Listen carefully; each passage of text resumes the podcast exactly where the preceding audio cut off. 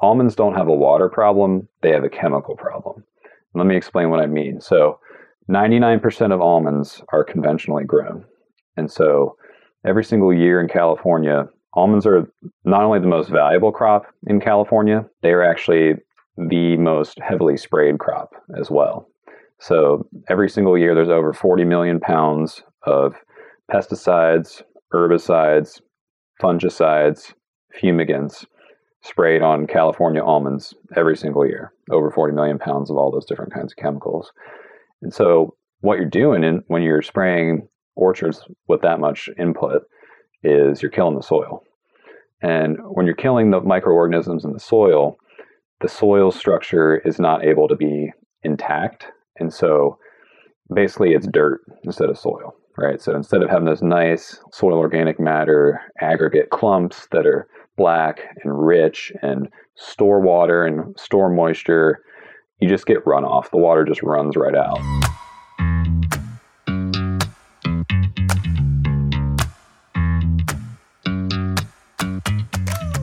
This is Evolve CPG, a community of purpose driven brand leaders who not only believe in better, but actively pursue it. That's better products, better brands, and better leadership for a better world. You can join our online community right now where we're going further, faster together at community.evolvecpg.com. Join us. I'm your host, Gage Mitchell, founder and creative director of Modern Species, a sustainable brand design agency helping better brands grow and scale their impact. On this episode, we're speaking with Tim Richards, founder and CEO of Philosopher Foods, about the benefits of raw, sprouted, and regeneratively grown foods and the challenges of running a premium food product company. Hey, everybody, I'm Tim Richards. I'm the founder, CEO, and owner of Philosopher Foods. Philosopher Foods is a nut butter company currently that's focused on creating the most delicious, nutritious, ethical, and ecological nut butters that we can possibly produce. Currently, we do a line of coconut butter, sprouted almond butter, and chocolate versions of both. Our real specialty and our focus is on creating craft nut butters as opposed to commercially mass produced nut butters. And what that means is we're grinding in small batch stone grinders. So it's a low speed, low temperature, traditional form of food processing We've got about a 30,000 year species history with stone grinding as a form of processing. And so we're trying to stick true to our roots and keep it with biologically adapted forms of processing.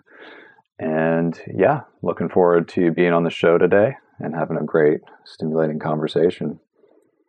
Nice. Thanks for joining me. We've been trying to get this show together for a little while now, so I'm excited to finally we've got it in the books and we're here we're talking it's going to be awesome and where i want to start is philosopher isn't just the brand name but it also comes to you honestly because you started out as a philosophy major in school. So i'm curious what about philosophy drew you in in the first place and why did you decide to major in that? Yeah that's a great question. Thanks for asking.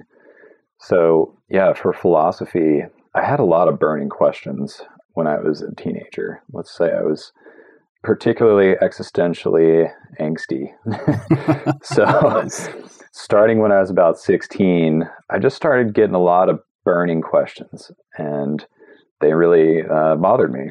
And I was taking a European history class in high school and was just learning about a lot of things that I didn't understand, like, you know, various injustices with the Catholic Church and burning people at the stake and all this kind of stuff. And I'm, it just really, something about it really triggered me on a deep, I almost want to say genetic level. It's almost like I could remember my ancestors being persecuted in those ways. Wow. And it made me infuriated.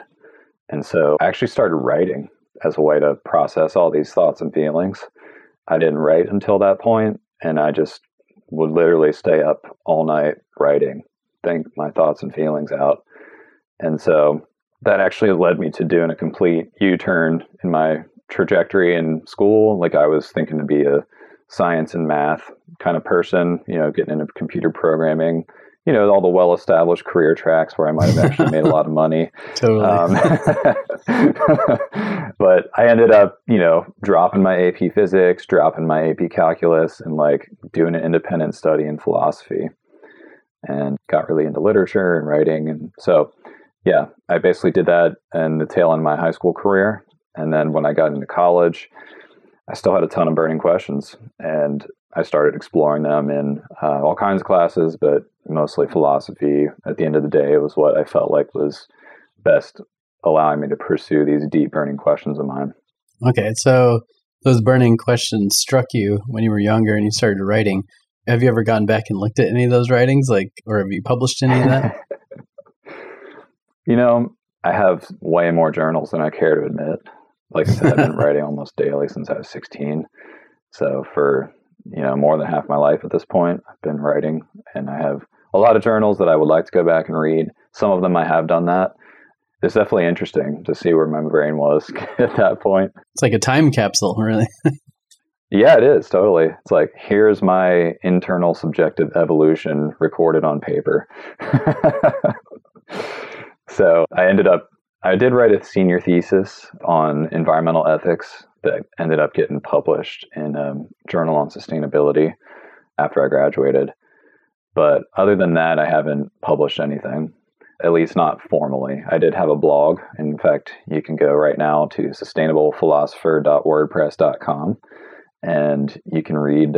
I actually had a travel year after I graduated in philosophy, and I was awarded a travel year to study community approaches to sustainability which was a self designed project I created for the Thomas J. Watson Foundation.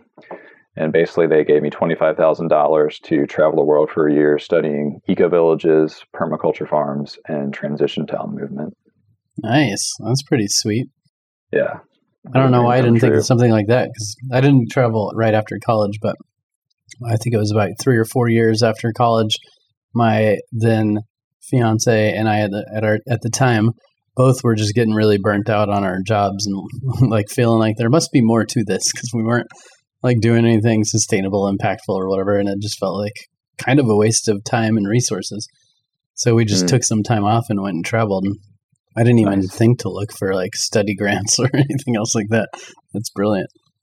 But we ended up packing the whole year of travel for two people. I think our end budget ended up being like eighteen thousand dollars. So that awesome. twenty five thousand dollars for one person. You must have been traveling high on the hog there, luxurious.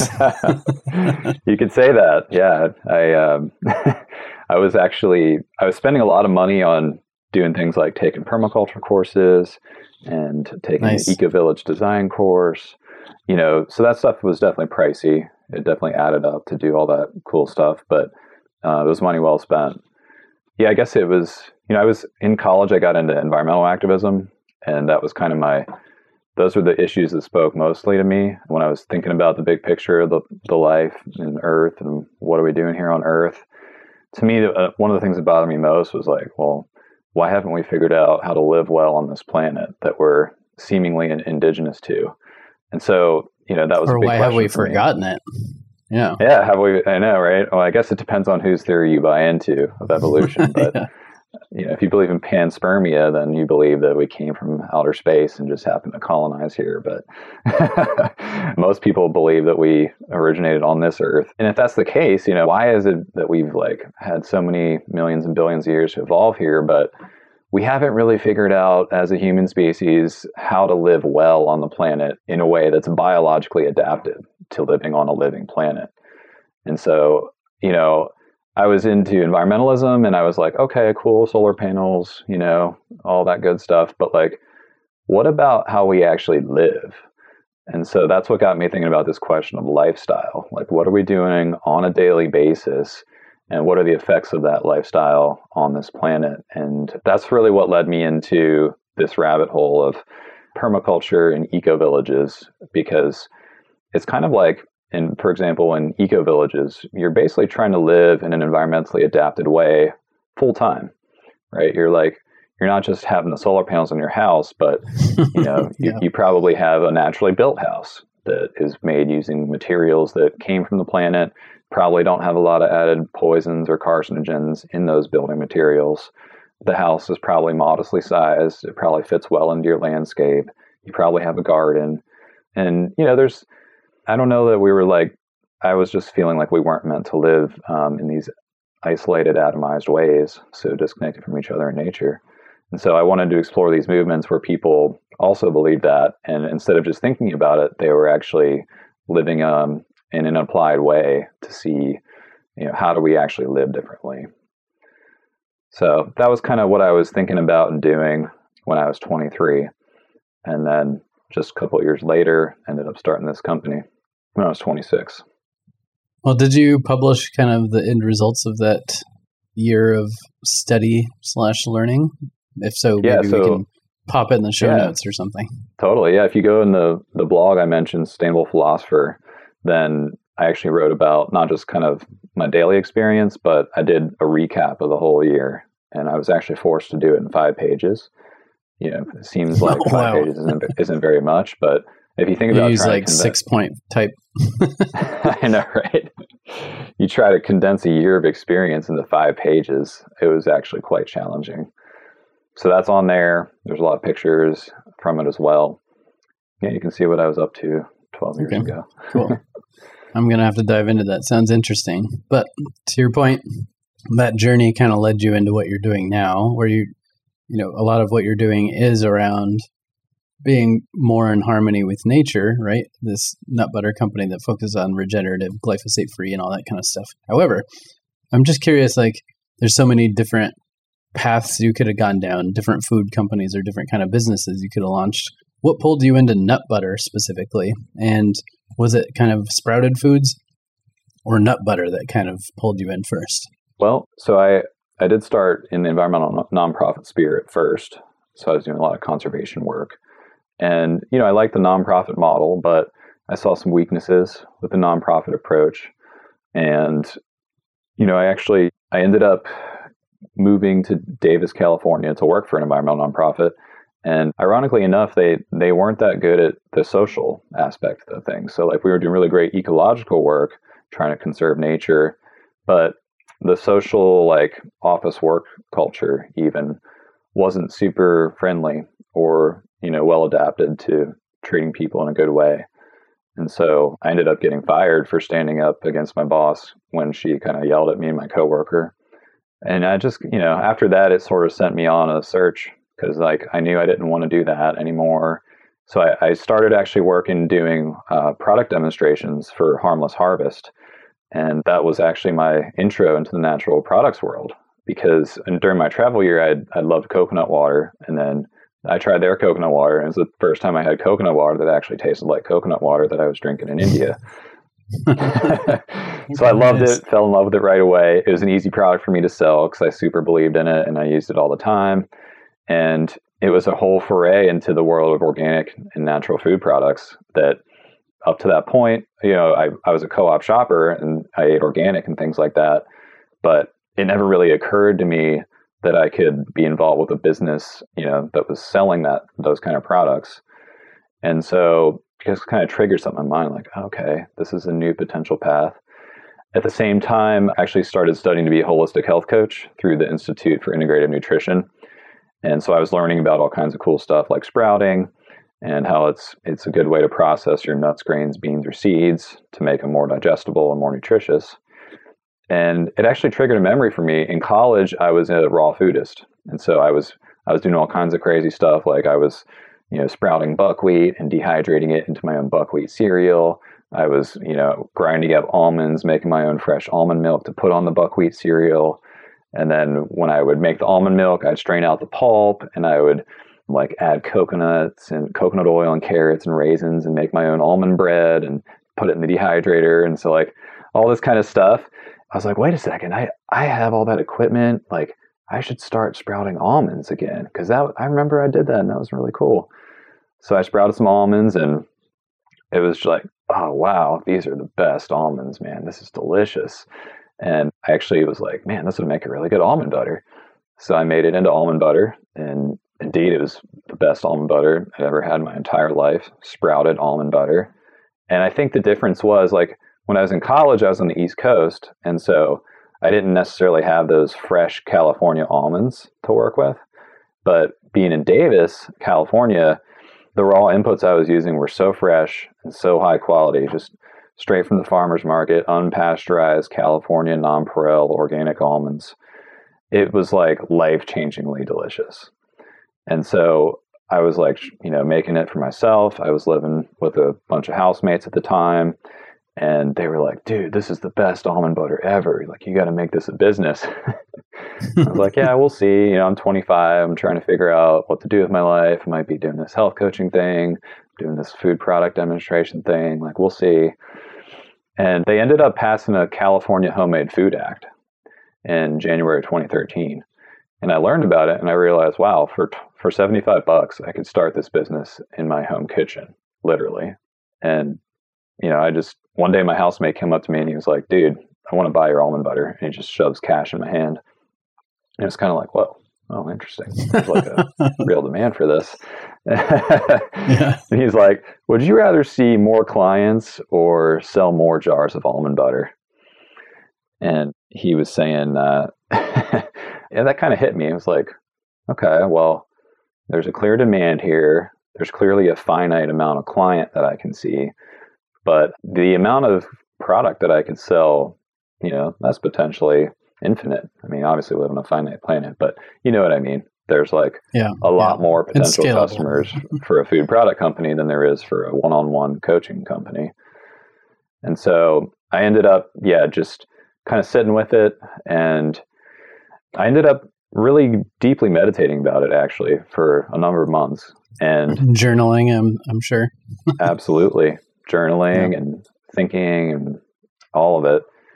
And one night I was laying there doing some yoga before bed and was laying there in Shavasana, getting ready to go to sleep. And all of a sudden I, I got what I describe as a download from the universe. And literally I I just got chills in my whole body as I had this insight that my life's purpose at this time is to create a sprouted almond butter company that teach people about the importance of sprouted food and changes the way that almonds are grown to move from degenerative monocultures to regenerative polycultures. And that was nice. it. It was like my That's pretty sweet flash of insight, super specific. And I sort of had this whole vision that unfolded. It was about a three hour vision that was just showing me the next five years of my life super clearly, starting this company. I kind of got what I described as like operating instructions in a way, like not like a specific business plan of like total addressable market and all this kind of like yeah. numbers stuff, yeah. but like a feeling, right? I can see my life five years into the future. I could feel selling the product. I could feel making the difference. And it just became completely clear to me. It clicked on every cell of my body that this was the answer for how do I combine my passion for philosophy, for food, for environmental activism all into one project that I can use to actually concretely make a difference in the world and make a living that's aligned with my values. That's beautiful. It reminds me a little bit of this book I just finished reading called Recursion.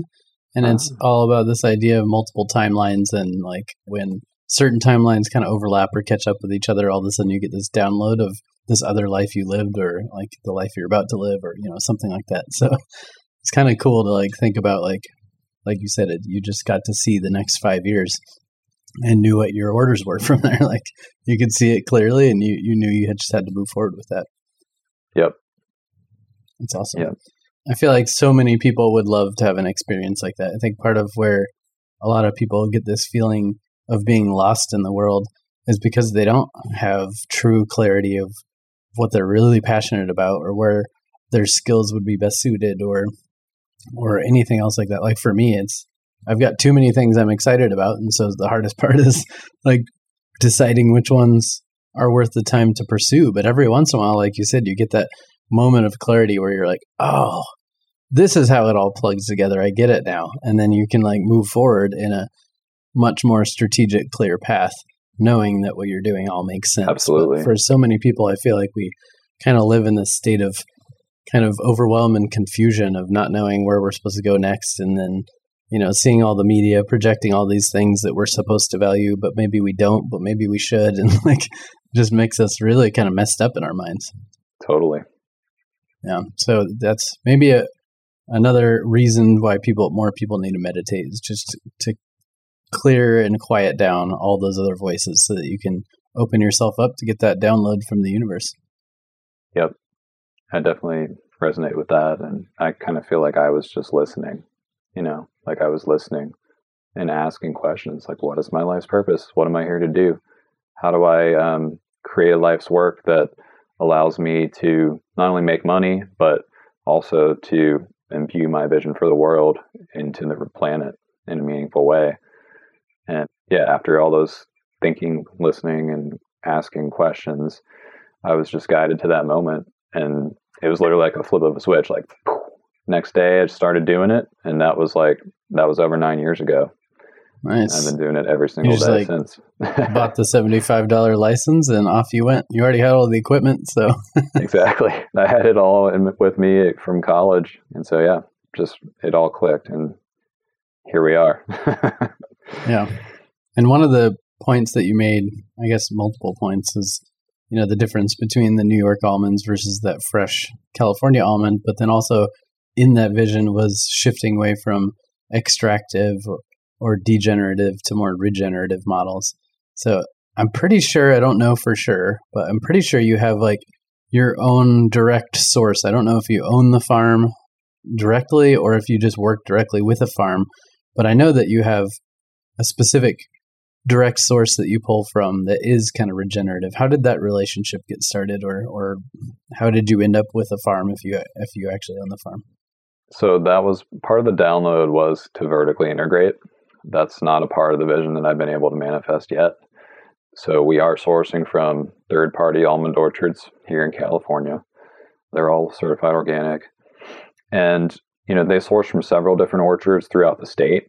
Some of them definitely qualify for regenerative practices. However, there's no regenerative organic certified almonds on the market yet. That being said, we are working with our supplier to get regenerative organic certified acreage as well as Bee Better certified acreage. Unfortunately, what happened is they were about to commit at least two farms of theirs to getting both of those certifications this year in time for the fall harvest. However, we kind of had a cold snap here in California. Mm.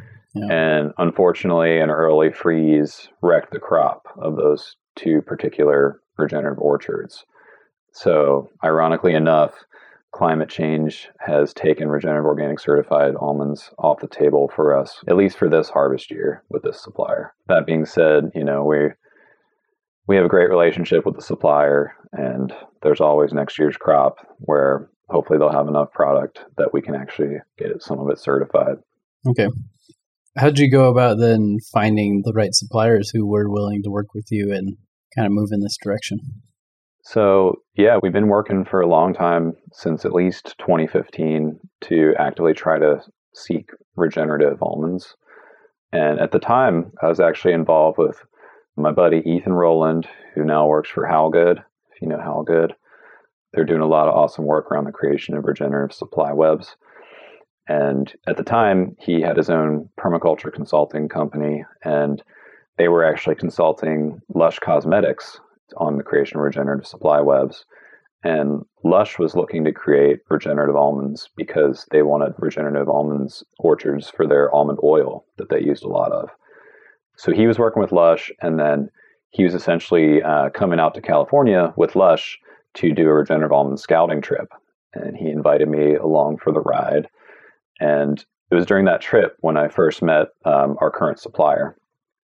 And it was just clear from the get go. It was like, oh wow, we're speaking the same language. You care about organic local food.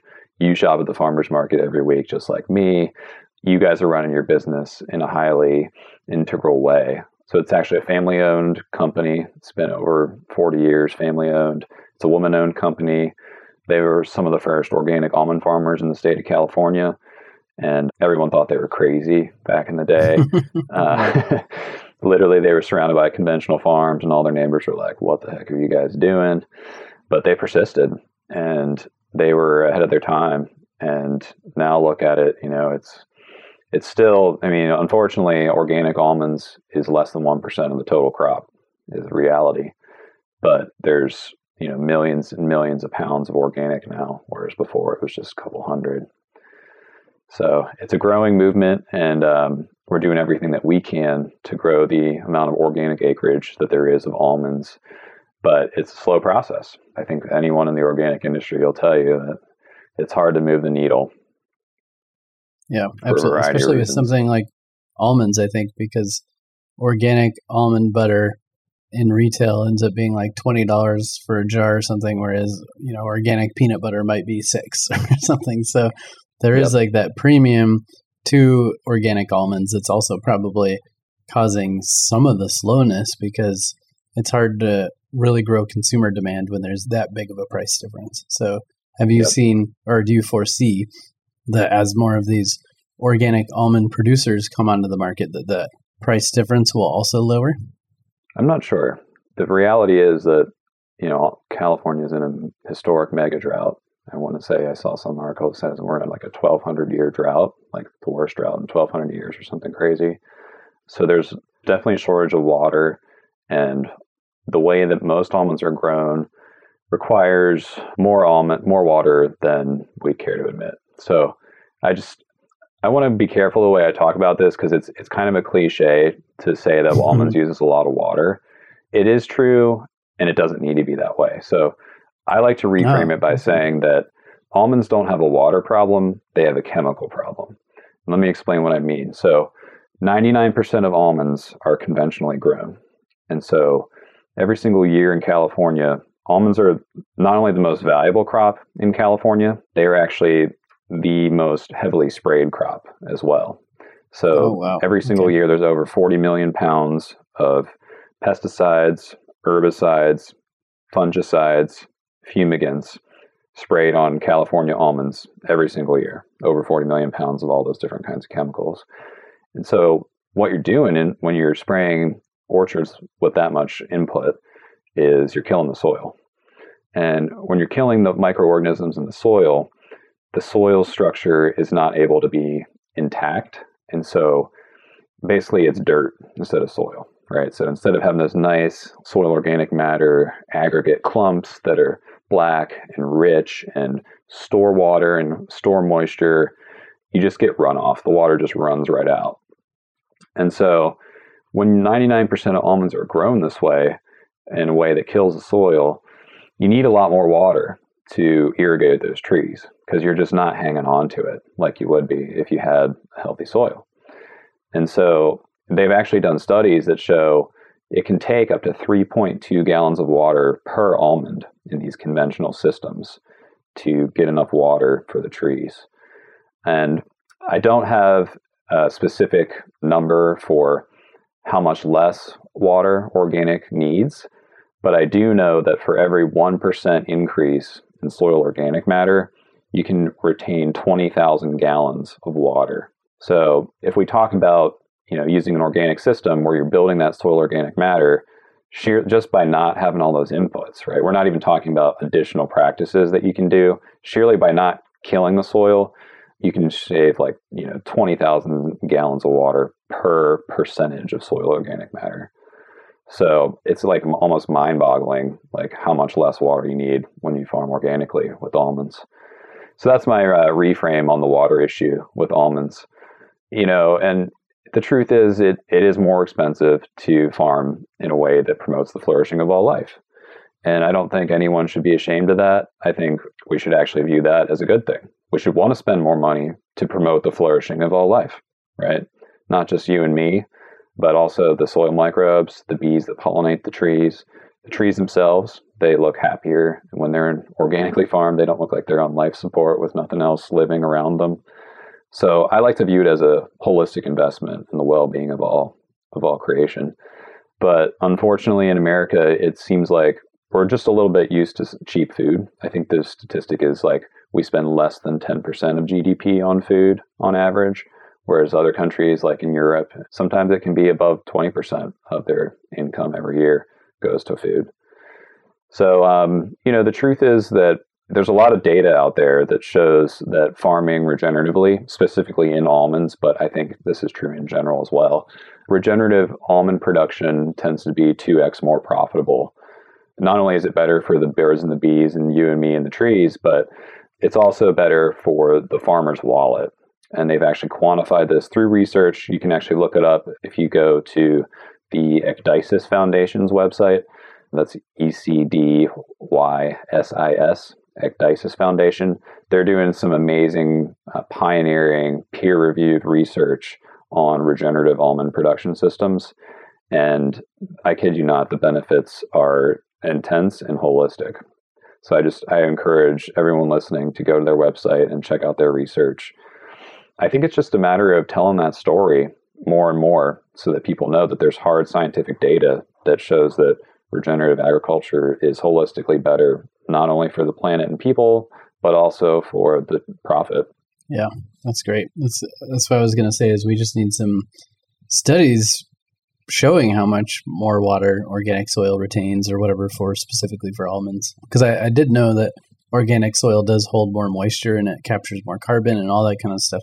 Makes a lot more sense, right? And especially when it's regenerative. But I think part of our problem as a society is that we're not typically paying the true cost of almost anything. We're paying, yeah, like, you know, you buy clothing from these fast fashion places and you're buying a shirt for like five bucks that like th- there's no way that makes sense. Like just the shipping alone you know it could be more than five bucks but but yeah. like you end up paying that price because of various subsidies because of you know tax breaks because of sweatshops because of whatever. Like there's so many things that have added bills that other people are paying like taxpayer or whatever else is kind of paying it. So we complain about taxes yet we pay a lot of those taxes because a lot of the wrong way of doing things are subsidized. Whereas in my mind, like how cool would it be if we just flipped it and said, you know what? From now on, we're only going to subsidize or give tax breaks or you know whatever to the companies that are doing things the right way. Like if we subsidized regenerative so that that would bring that cost down, but then all of a sudden chemical farming is expensive because now you have to include not just give up your tax breaks or your subsidies, but now you have to include the actual cost of all the damage you're doing to the environment, the health problems that you're giving to all your workers, and so on and so forth. Like, if you looked at the true cost accounting of both methodologies, you would probably find that regenerative is actually a lot cheaper in the long run, right? But because it's not a fair playing field, then you're putting it up to consumers who are already pinched because healthcare is crazy, housing costs are crazy, and you know inflation and you know the economic divide between the rich and the everybody else essentially just keeps growing.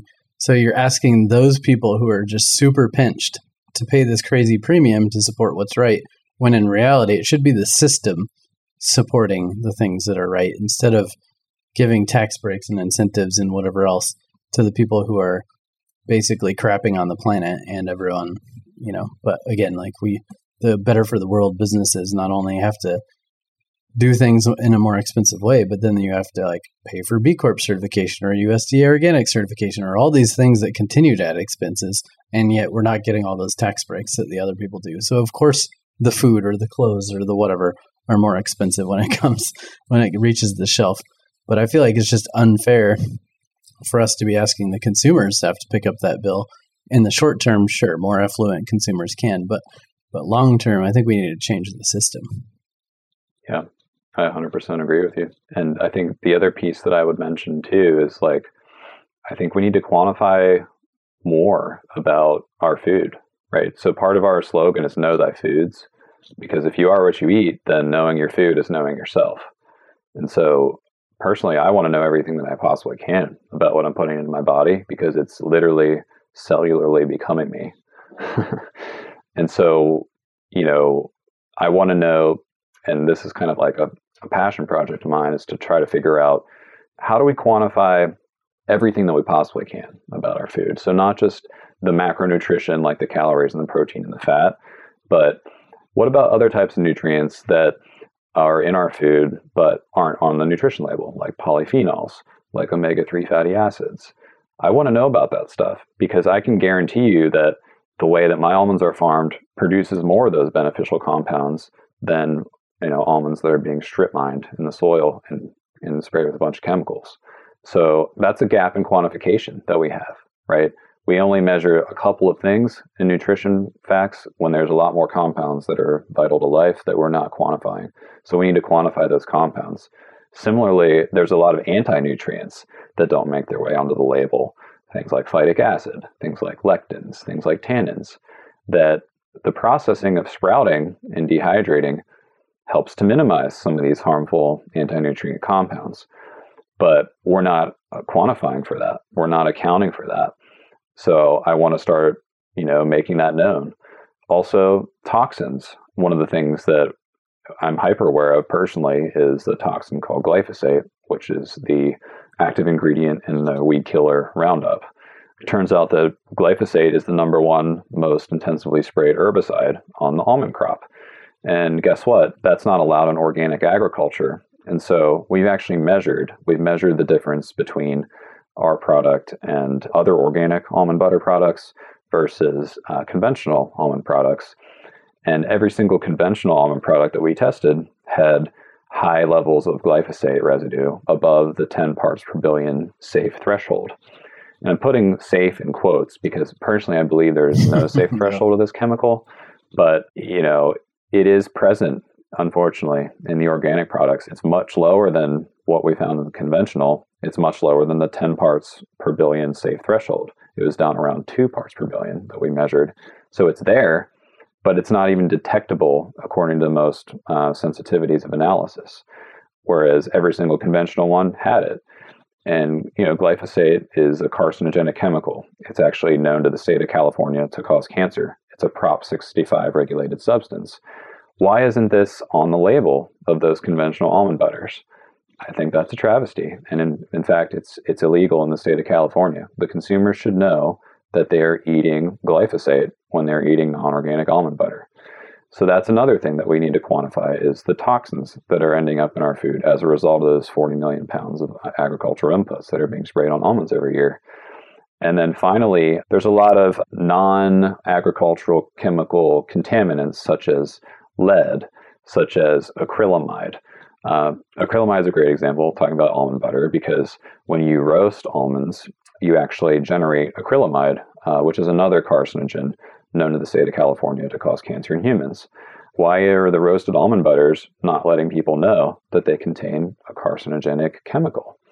So, you know, when we're talking about know thy foods, we really want to quantify and make let people know the true picture of everything that's in their food so that they can make the most informed decisions possible about what to incorporate into their biology. Love it. Is that kind of woven into a lot of your website, social media, and all that kind of stuff as a strategy around letting people know? And I, I know education is a little bit difficult because people want to be entertained, right? But there's ways to kind of weave in education and entertainment and recipes and inspiration and whatever. But but I feel like there is a lot of stuff that consumers should know. But then I also, I guess, on the flip side, feel like consumers shouldn't even have to think about all this kind of stuff to some degree. It should just be the default. Food should be good food by default. And you should have to opt in to go eat your garbage Twinkie or something like that. Just like cigarettes or other kind of poisonous industries. Why have we let food get so out of hand to where yeah. we are poisoning ourselves? And like you said, Americans pay so much smaller percentage compared to other countries in like food costs, yet we pay so much more in healthcare. Coincidence? I think not, right? So it's if we just put more money into food and we ate better food, we'd be better off. But it's just also this can of worms that once you open it up, there's just books and books and PhDs worth of knowledge that you can gain in each of the subjects. And I feel like we're also just scratching the surface.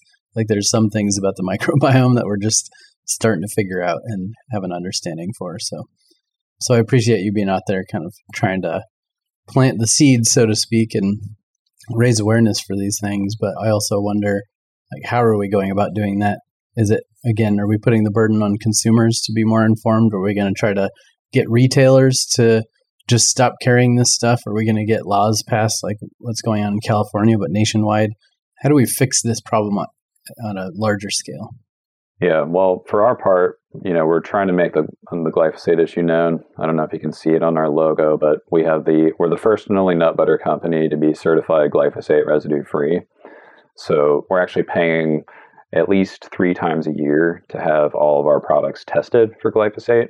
And basically, what we're doing is proving that it contains no glyphosate above 10 part per billion, which is the detectable limit. So we do that three times a year. So uh, we as a company are taking on an added cost to be transparent and prove to our consumer that these products are purer than the competition.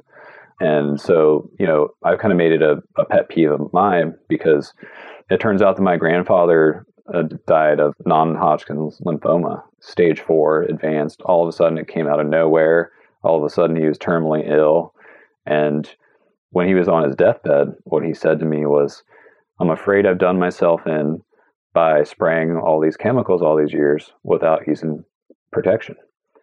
And later I learned that glyphosate is so strongly linked to non Hodgkin lymphoma that it's actually been the billions of dollars of lawsuits that Bayer and Monsanto have lost and have had to pay out to victims of NHL. So for me personally, it's like, yeah, my grandfather might still be here today if he hadn't been using glyphosate, you know, without a mask. So it's pretty personal. And, you know, also I suffer from intestinal dysbiosis. And actually, the way that glyphosate works is it disrupts the gut microbiome. It affects the shikimate pathway, which is something that doesn't directly affect humans, but it affects the microbes in our stomach. And everyone, most of us these days know that we rely on these microbes for 80% of our immune system and yada, yada, yada. So if we're disrupting that, it's going to be no bueno for our health. So for me, it's a passion subject, and I'm really grateful that there are retailers, for example, natural grocers. Natural grocers just recently updated their list of banned substances to include glyphosate. Unfortunately, they're only applying it currently to uh, very notoriously high glyphosate crops like oats and legumes, specifically lentils. But I want to work with natural grocers to let them know hey, guys, we've done the testing and this 10 parts per billion glyphosate threshold that you're trying not to expose your consumer to, which thank you for doing that. That's super important. Let's actually apply that to all food because unfortunately, there's a lot of non organic food out there that has higher than 10 parts per billion glyphosate in it. And we can, t- we can prove it through testing. And in fact, any one of you out there listening can go to the store and test the organic versus the non organic stuff for glyphosate or any other number of chemicals that you want to know about. So yeah, I, I really want to know who pays for this knowledge of our food because the truth is that a lot of these things are in our food and they're not being tested for.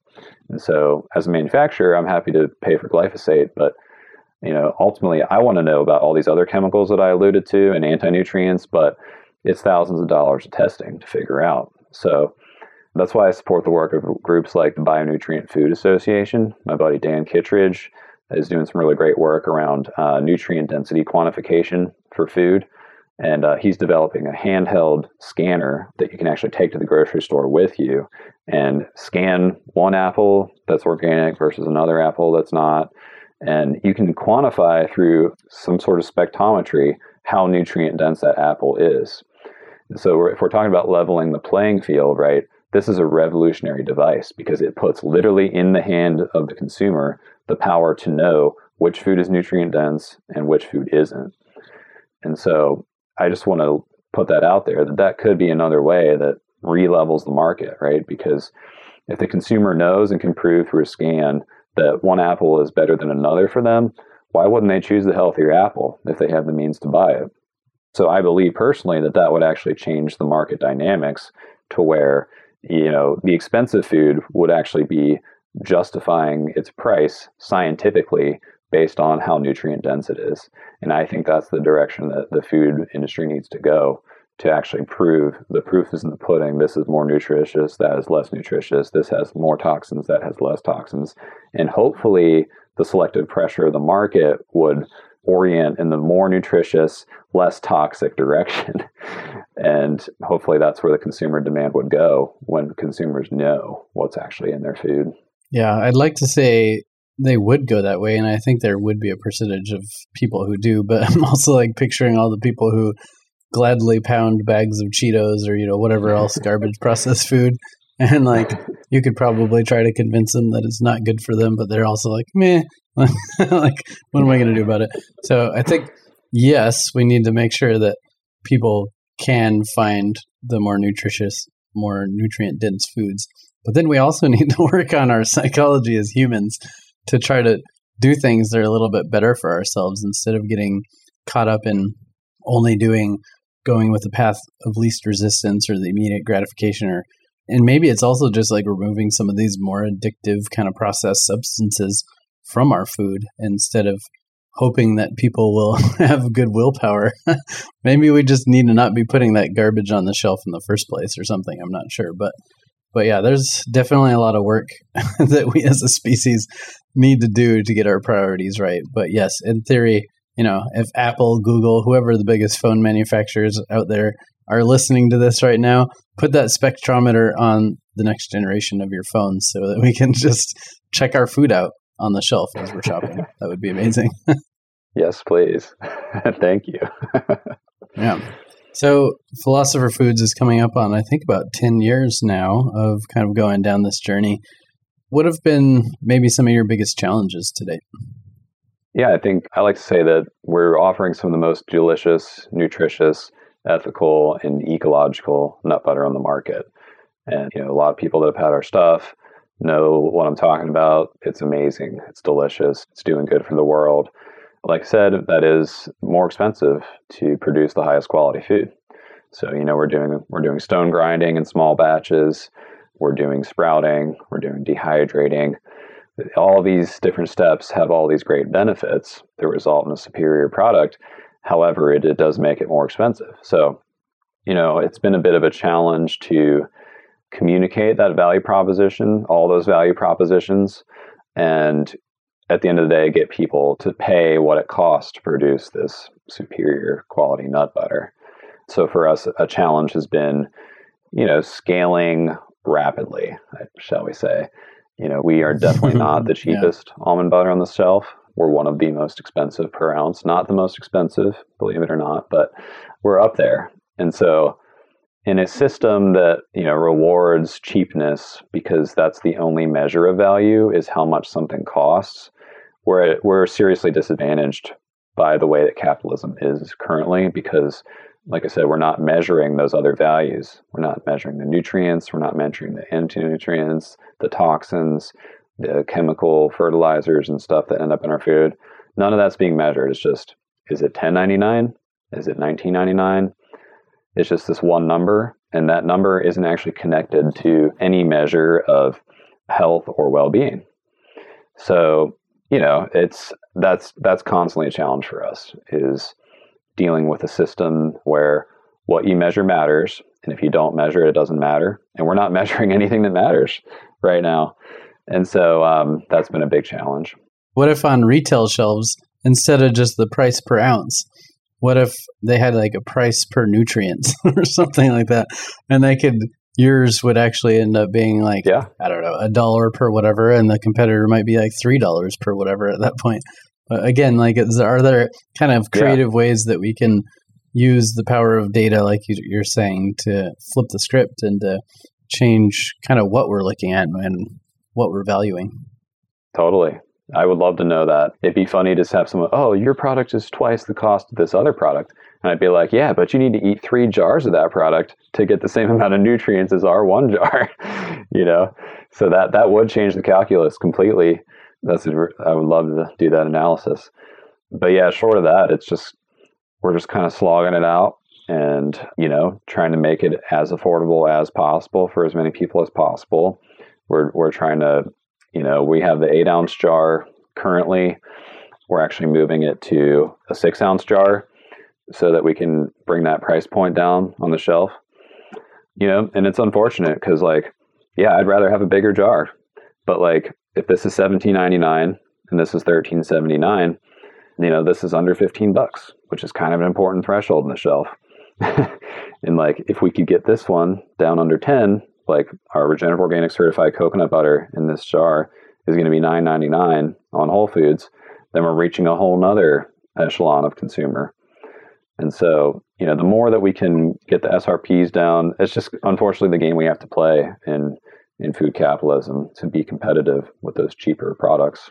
Yeah, and I think especially the high price on the shelf is difficult when somebody hasn't tried your product and knows how much better it is, right? So even just shifting to the smaller jar, even if somebody is less price sensitive and would be willing to pay more if they liked it, just giving them a lower entry point to start to love the brand, I think is smart. I think that's part of why companies like I don't know Justin's, not that they're wildly expensive or whatever, but like the little single serve pouches and stuff that are, you know, not the most sustainable packaging choice or anything like that, but it gives somebody a a way to try out the brand for a dollar or or something like that, low risk, right? And then if they like it, they can buy a bigger jar.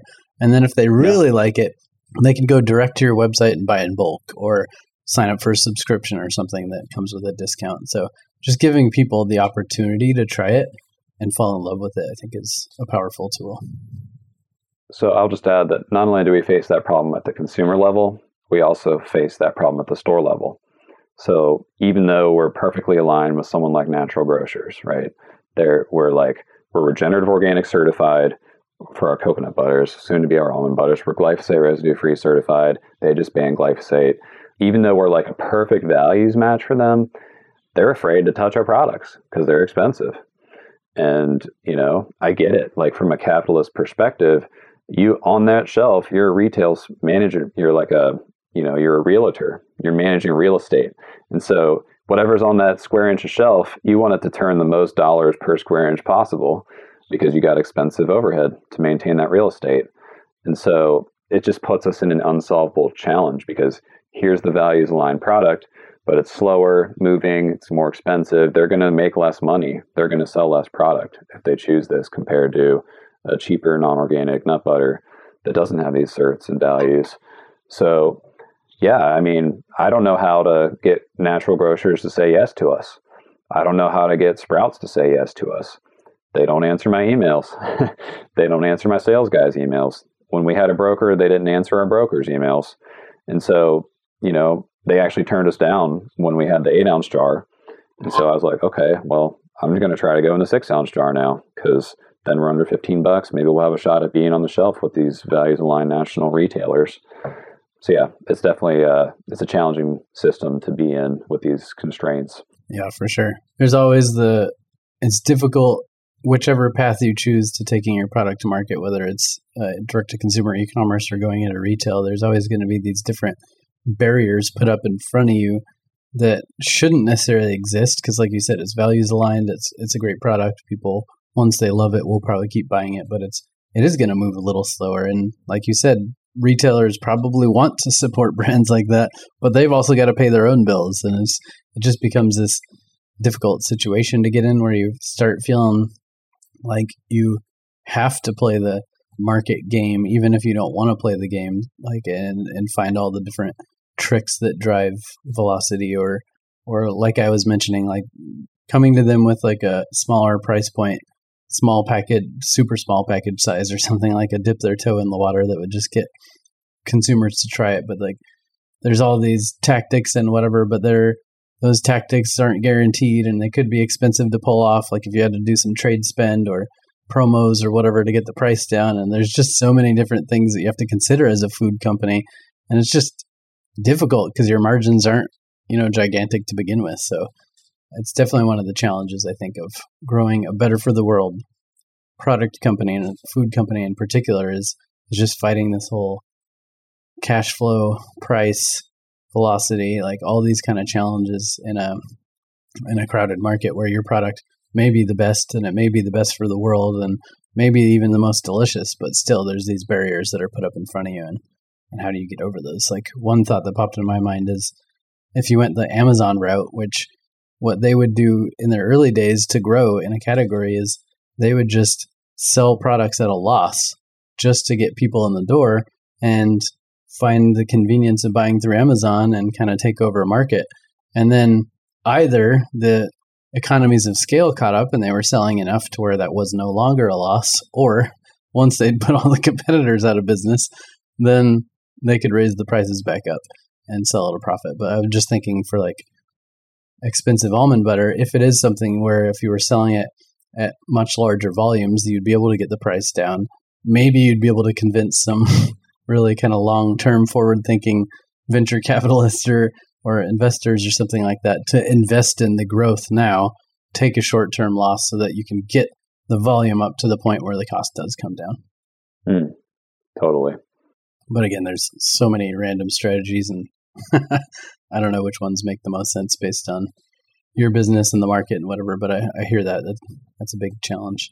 So, you know, enough about all this, how difficult it is to run a CPG business for a moment. Let's shift to the positive. Can you talk about some of the wins that you're most proud of today? Totally. Yeah, I would say subjectively and qualitatively, I believe that we've created some of the most delicious, nutritious, ethical, and ecological nut butter on the market. And also, we constantly have people telling us that we've ruined almond butter for them. So it seems like we've definitely done a good thing. Like just the customer feedback and reception.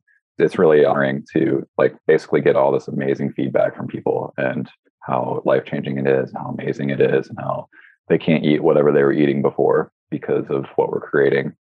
So we have a lot that have given us really strong feedback. So that's been a huge win. And uh, I'd say quantitatively, we actually just got some spins data like two weeks ago, and it turns out we're actually the 12th best-selling almond brand in the natural. Why? Happy about um, because you know there's some big like highly funded companies in those top 12 and we don't even have we like we just got into UNFI like a month after that data was pulled and so that was pre-distribution investment dollars so i'm really excited to see what we can do once we get distribution and once we get some investment to put us on more of a level playing field with those other players in the top 12 and the other cool thing that we learned was of those top 12 uh, we were actually one of two brands in the top 12 that were growing.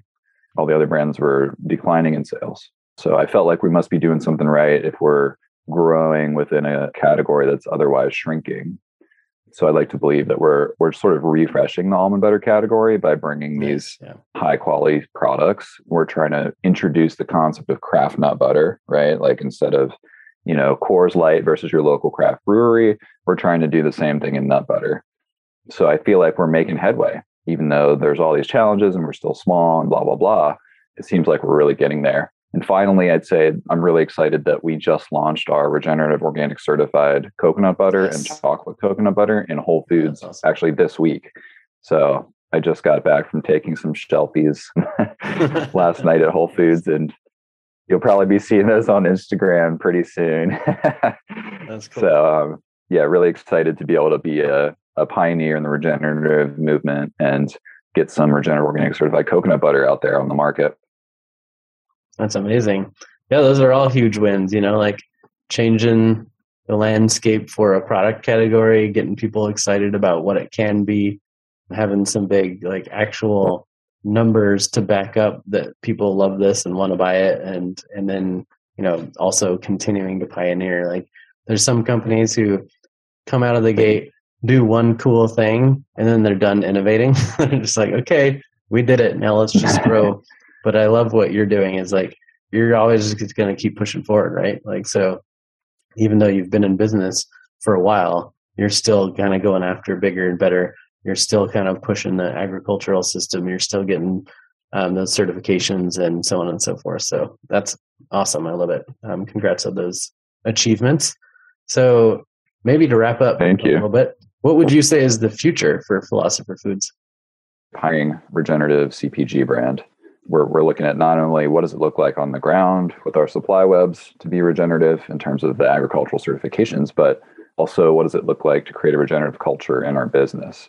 How do we make this the most amazing place to work that we possibly can? How do we retain employees for 20 plus years? And so, you know, we're really trying to focus on holistically what does it mean to be a regenerative CPG business. And we want to establish ourselves as a leader in that to show the industry really how it can be done so that hopefully other people can replicate it and it just becomes the norm for our industry. That's beautiful. I love it. Like, uh, um, we're also product, but a regenerative business. Amazing.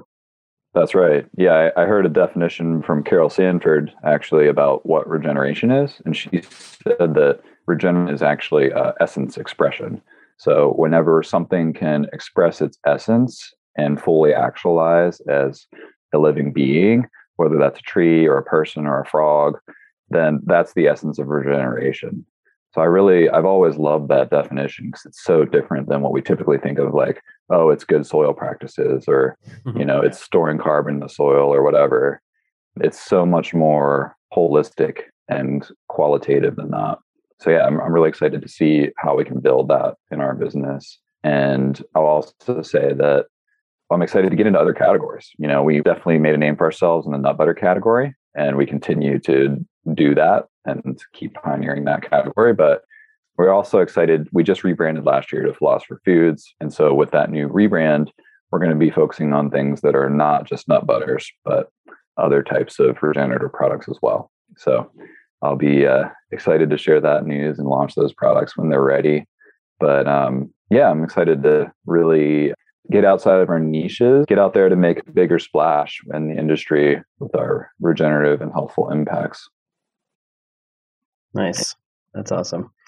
I love it. So it's uh more food types, more impact, more kind of living into your purpose and expressing your true essence. So that's great. I feel like if every business or every person really could find space to live into their true essence, I feel like this world would be a magical place. So I feel like that's that's a beautiful growth goal. So I love it.